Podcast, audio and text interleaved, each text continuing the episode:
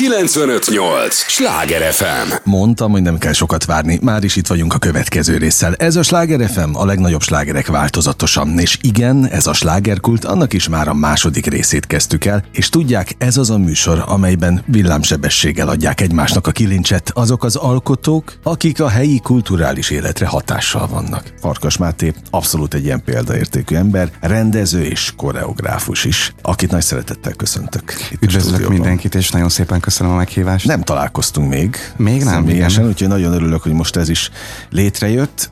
Nem véletlenül érkeztél a Magyar Állami Népi Együttes új bemutatója kapcsán, Nagyvárosi Vándorok. Ez a címe, már a címe is izgalmas. Így van, próbáltunk, hát elég sokat gondolkoztunk a címen is. Egy elég, úgy gondolom, hogy meghatározó cím lett. Szerintem bele is vágok, hogy miért lett Ha, érdekel is. a műsor címe, Nagyvárosi Vándorok. Ugye a cigányzenével foglalkozik leginkább a műsor, tehát azt most leszögezném, hogy egy zenekari koncertről van szó, uh-huh. ami a Magyar Állami Népi Együttes életében egy elég új dolog, hiszen az ilyen komolyabb zenekari koncert körülbelül olyan 80-as években lehetett, uh-huh. tehát azóta ilyen komolyabb... Azóta nem volt. Volt, de ilyen komolyabb jellegű nem. Zenekari koncert, de nem a klasszikus értelemben vett zenekari koncert, hanem próbáltunk egy pici csavart belevinni.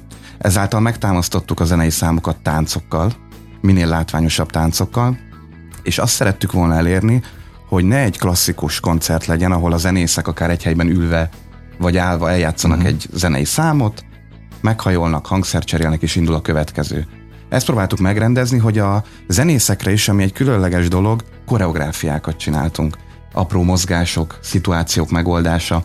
Tehát én úgy gondolom, hogy egy nagyon izgalmas dolog, és a Vándor, Vándorok cím pedig itt jön, hogy egy nagyon sokszínű műsort hoztunk létre, zeneileg főleg, akinek a felelőse Radics Ferenc, aki uh-huh. zeneszerző is egyben a zenei szerkesztésért felel, és a zenei vándorlásra próbáltunk ö, leginkább hangsúlyt fekszet- fektetni, hiszen ö, ugye hát a zenész cigányoknál az alapvető Magyarországon a magyar nóta, a csárdás Igen, csokrok, igen. a friss csárdások, a verbunkok. Tehát ez a gyök, úgymond ez a gyökér, amiből táplálkoznak. Innen indul a vándorlás.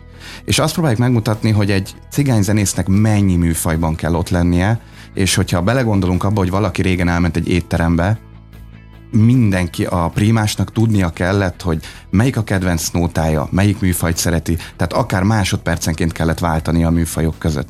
Ezt próbáltuk megmutatni, hogy elindulunk akár Magyarországról, elvándorolunk Erdélybe, ott megmutatjuk a, az uh-huh. ottani cigányság zenét, levándorolunk egy picit a Balkán részekre, ahol szintén zenéltek cigányok, és még egy picit el is ö, ö, kalandozunk, vagy hát ugye vándorolunk Amerikába, ahol a Aha. zenész cigányoknak szintén a jazzben elég nagy ö, kultusza van. És hát ugye minden vándorlásnak én úgy gondolom a vége az, hogy az ember visszatér a gyökereihez.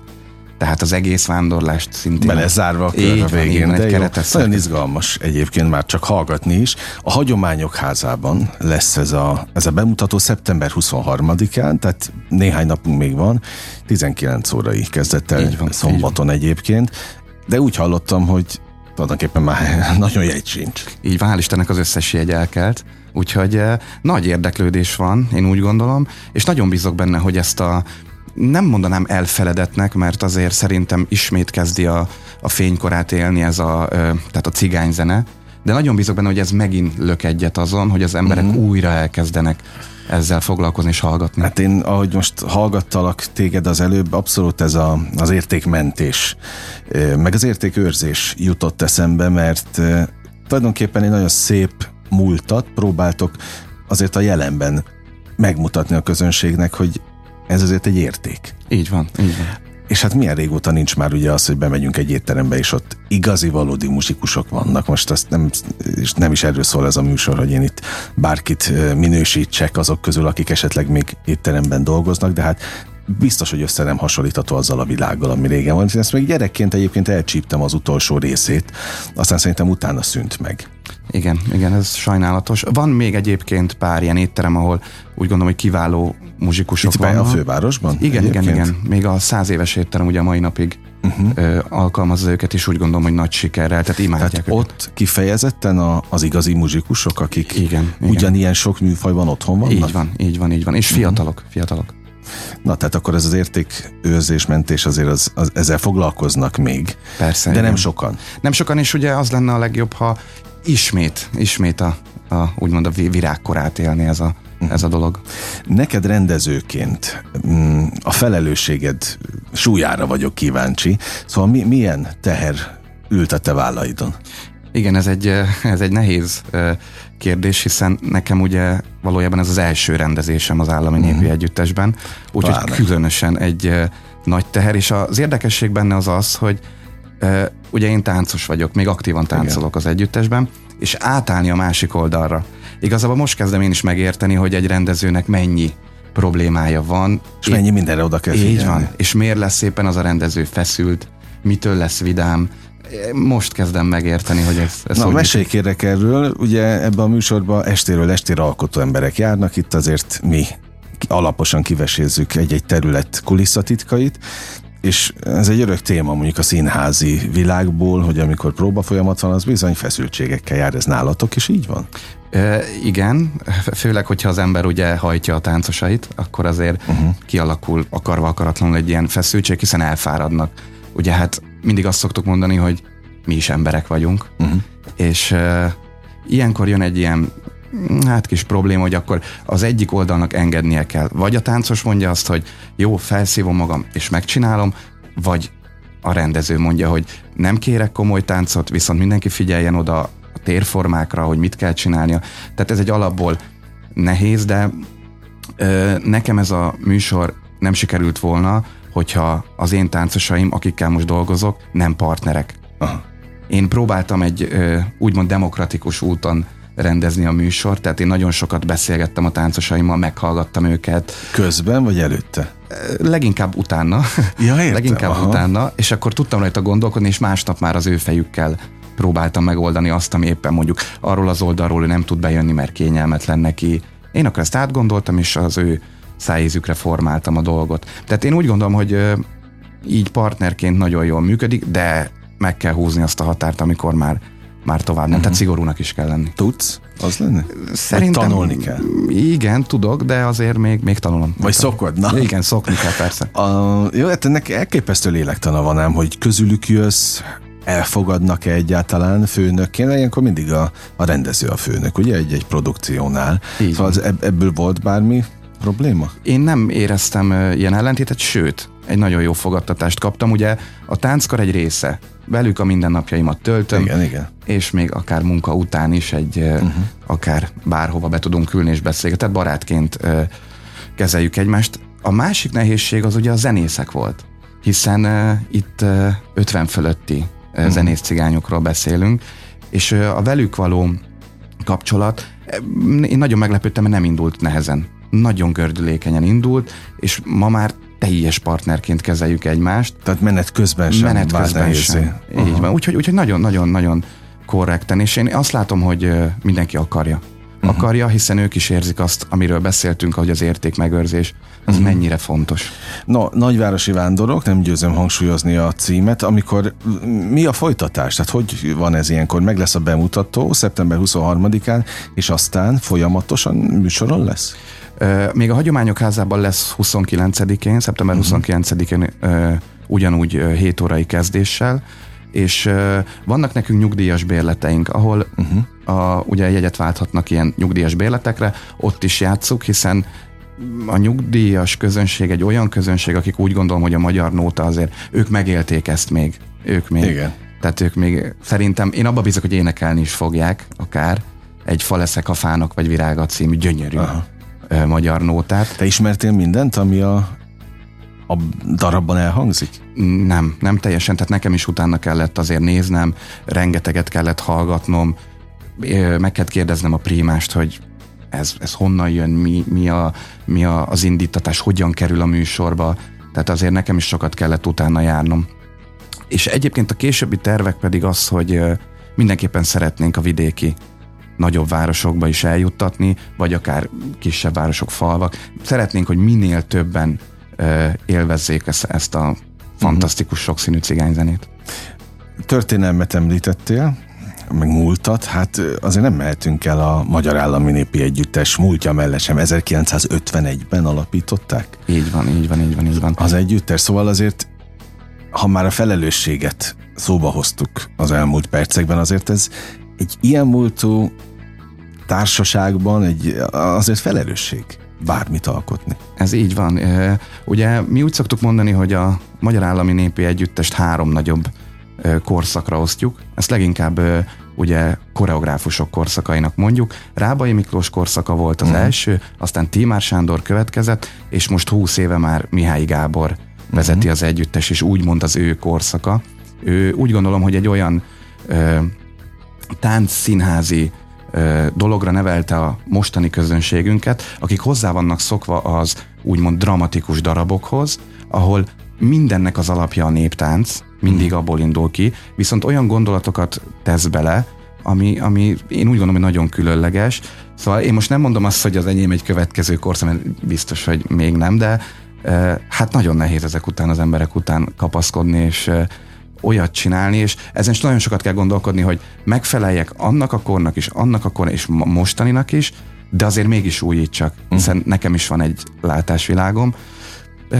Hát én abba bízok, hogy a közönség reakció és a taps fogja azt mondani, hogy ez, ez elfogadható és jó. Hát biztos vagyok benne. Egyébként milyennek a látogatottsága, mármint a, a Magyar Állami Népi Együttes műsorainak? Hál' Istennek, ugye a, Hát a Covid sajnos mindenkit uh, érzékenyen érint. Így van, így van. De hál' Istennek azóta... Visszatértek? Így van, és minden teltházzal. Elfogynak a jegyeink uh, folyamatosan. Tehát az, hogy most már elfogytak a jegyek, bemutató előtt napokkal, hetekkel, ez, ez úgy általában jellemző? Mostanában igen, igen, igen. Most májusban volt egy premierünk, az a, a Hajnali Holt című műsor volt, szintén három műsort játszottunk végig teltházzal. Uh-huh. Ott is a premierre már napokkal előtte elfogytak a jegyek. Például pár napja vasárnap ö, Keszthelyről értünk haza, Naplegenda című műsort játszottuk, teltház, Balaton színház, teltház. Még ott is. Így van. De jó, na hát ez maradjon is így. Reméljük így lesz. Sláger FM a legnagyobb slágerekkel változatosan, ez továbbra is a slágerkult, amit hallgatnak. Örülök, hogy itt vannak. Farkas Máténak is nagyon örülök. Rendező, koreográfus a Magyar Állami Népi Együttest képviselés, hát nem véletlenül, mert Nagyvárosi Vándorok címmel egy új bemutató előtt állunk a Hagyományok házában, szeptember 23-án, és akkor ezek szerint 29-én lesz a következő előadás. Így van, így van, szeptember 29 meddig van műsoron egy-egy új produkció általában nálatok?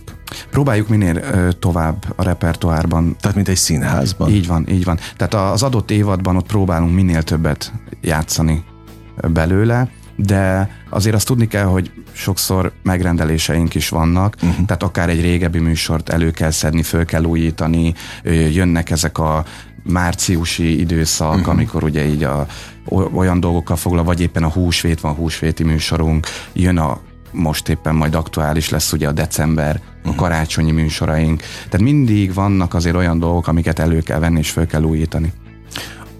A, most a lélektanára vagyok kíváncsi elsősorban, hogy ha visszanyúltak egy-egy régi darabhoz, az, az sokkal másabb, mint egy új darabot összeállítani? Inkább az érzésre. Hát te, természetesen igen, hiszen ugye azok, amikor visszanyúlunk egy régi műsorhoz, vannak élményeink. Tehát tudjuk, hogy, eh, hogy ez olyan volt tavaly, hogy de na, most... na erre vagyok kíváncsi, hogy ezt meg lehet ugrani? Ezeket az élményeket?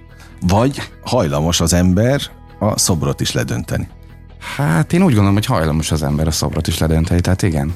Igen, mind, mindig jön új élmény. Főleg azért is, mert uh, sajnos egy olyan szakmában dolgozunk, ahol bárhol lehet sérülés. Mindig Aha. jönnek új emberek a műsorba. Az egy új színfoltot hoz. Aha. Vagy valaki azt mondja, hogy hogy köszönöm szépen, nagyon jól éreztem magam, de szeretnék már más dolgozni, uh-huh. váltanék. Helyére is jön szintén egy új ember, és persze ezek az emberek új élményeket is hoznak. Alapból ott van az, hogy egy, egy új testet lát maga előtt az ember, aki ugye koreografál, vagy rakja össze a régi dolgokat, és már változtatni, hogy mi jó rá, mi az, ami ráillik. Uh-huh és mi az, ami, tehát hogy tényleg új, új, mind, szerintem mindig új élmények jönnek, mindig. Mikor érzi az ember, hány évet ölelünk most fel a te itteni pályafutásodat illetően? Én kerek tíz éve. Na, tehát ebben a tíz évben mikor érezted azt igazán, hogy, hogy akkor megérkeztél, és mindenki befogadott úgy, hogy kell. Meg sínem vagy.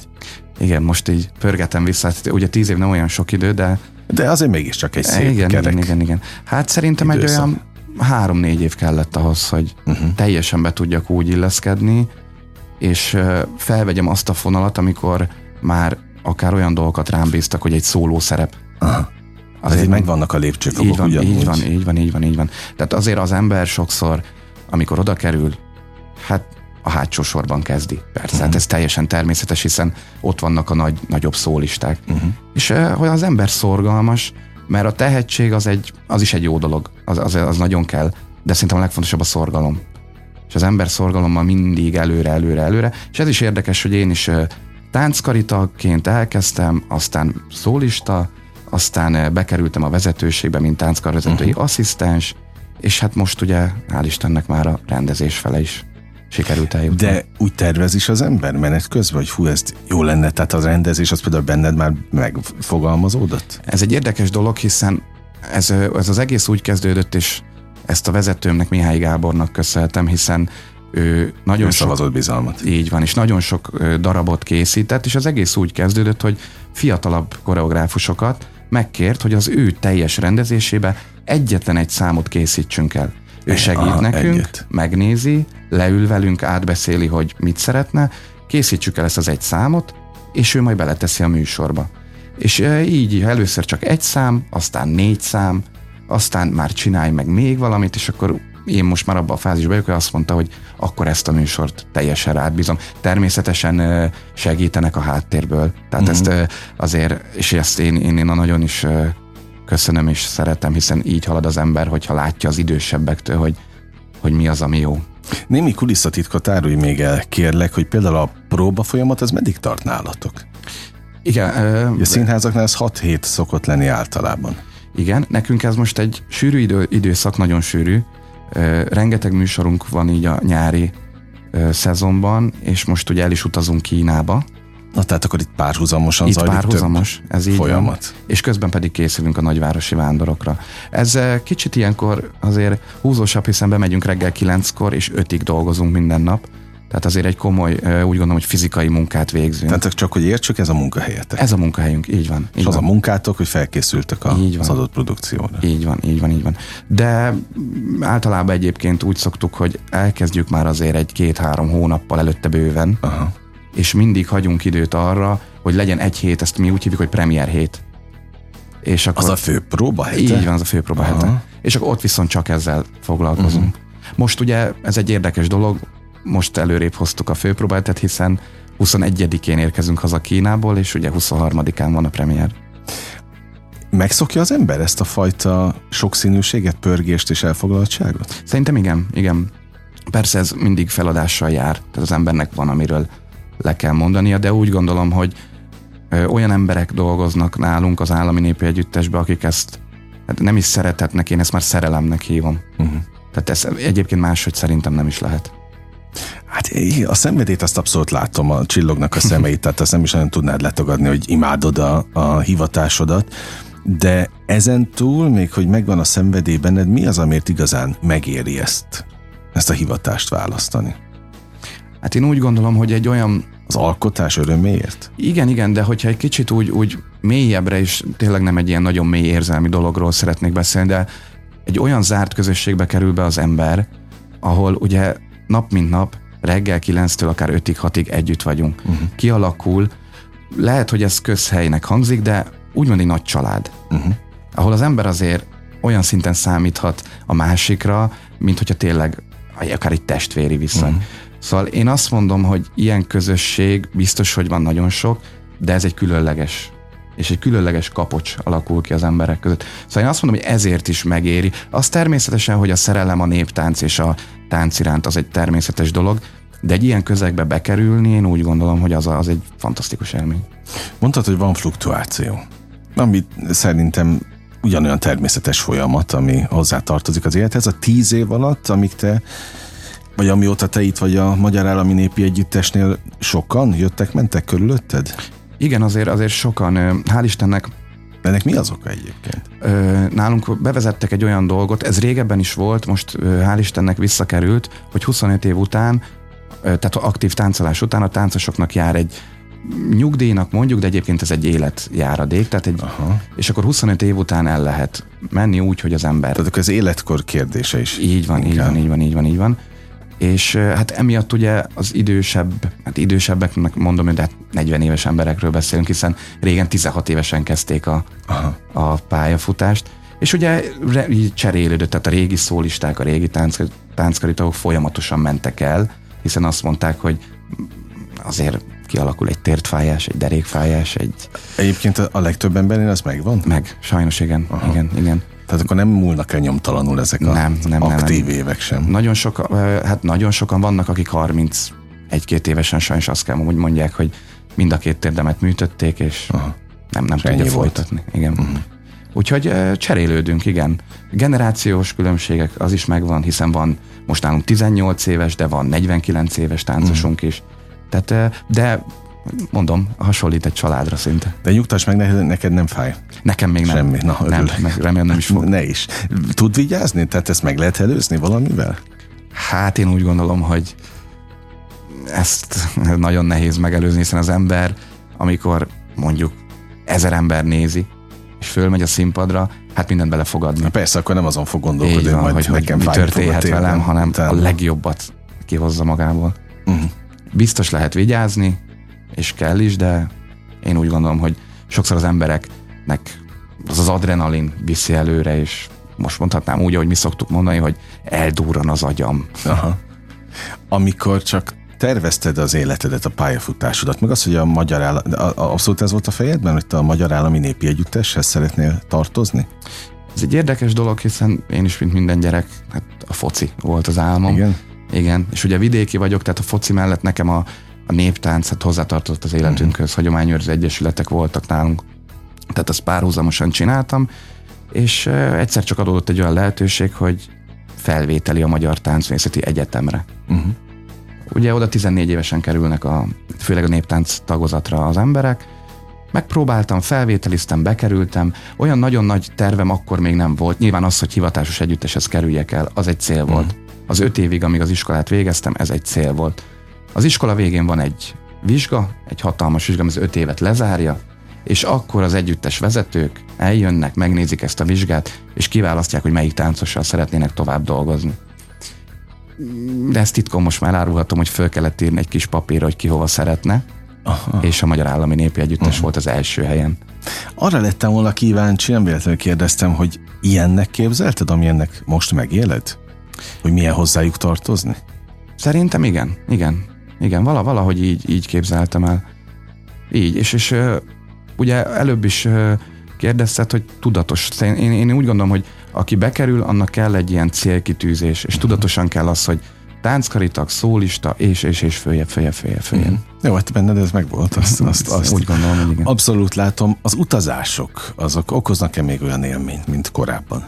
Hogyne, hogyne. Tehát ez a Kína most itt... Ez egy hatalmas amikor... élmény lesz. Én úgy gondolom, hogy hatalmas élmény lesz, hiszen egy teljesen más, másik országról beszélünk, és uh, itt is föl vagyunk uh, csigázva, hogy, hogy vajon a közönség hogy fogadja mi a mi kultúránkat, a mi táncunkat. A, a mi táncnak zenénket. is egyetemes nyelve van egyébként, ezt értik a világ minden táján? Én úgy gondolom, hogy igen, igen, igen, igen, igen. Igen, azért, tehát azt is el kell mondjam, hogy tíz év alatt rengeteg országot bejártam. Tehát sorolhatnám, hogy Dubaj, Grúzia, Kuwait, Ukrajna, Törökország, Olaszország, tehát uh-huh. már így a képzetbeli térképemen a rajszegek azért megvannak. Azért igen, tehát hogy már elég sok be van szúrva. Na hát meg abba a térképre azért kerüljenek fel ezek a rendezések is, minél több ezt kívánom. Nagyon élveztem a beszélgetést, nagyon motiváló volt, és azt gondolom, hogy a hallgatók is nagyon sok útravalót kaptak ebből, gyere gyakrabban. Szeretettel várlak, látlak. Nagyvárosi Vándorok, szeptember 23-án tehát a Hagyományok Házában, és 29-én is meg lehet tekinteni, aki esetleg nyilvánvalóan most nem kap jegyet, mert, mert elkeltek, de, de ugye ez még lesz, úgyhogy keresik a pontos időpontokat a Magyar Állami Népi Együttes közösségi oldalán. Farkas Máté rendezőnek és koreográfusnak nagyon köszönöm. Még köszönöm egyszer szépen. az idejét, ahogyan a hallgatók idejét is nagyon köszönöm. Most ugyan bezárjuk a slágerkult kapuját, de holnap ugyanebben az időpontban ugyanitt újra kinyitjuk, ahogy mondani szoktam, élményekkel és értékekkel teli perceket, órákat kívánok mindenkinek az elkövetkezendő időszakhoz is. Engem Esmiller Andrásnak hívnak, vigyázzanak magukra. 958! Sláger FM!